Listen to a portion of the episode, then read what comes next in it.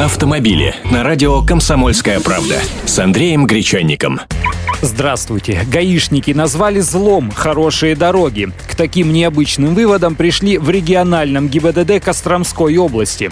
Оказывается, проведенный в июне 2013 года ремонт дорог привел к резкому росту числа ДТП. Хорошие дороги для региона – это зло. Вот слова начальника областного управления ГИБДД Сергея Чернышова.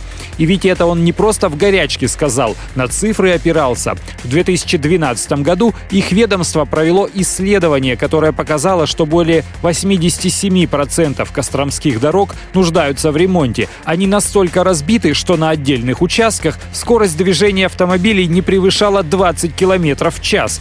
А гаишникам хорошая статистика. В течение последних пяти лет аварийность на костромских дорогах при безобразном их качестве постоянно снижалась. Но в июне, сразу после ремонта, произошел рост числа погибших.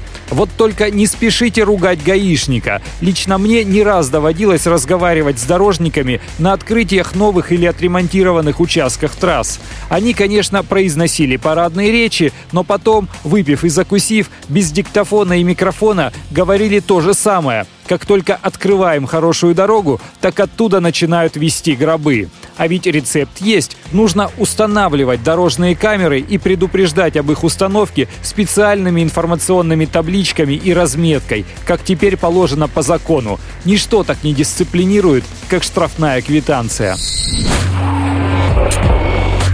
Автомобили с Андреем Гречанником.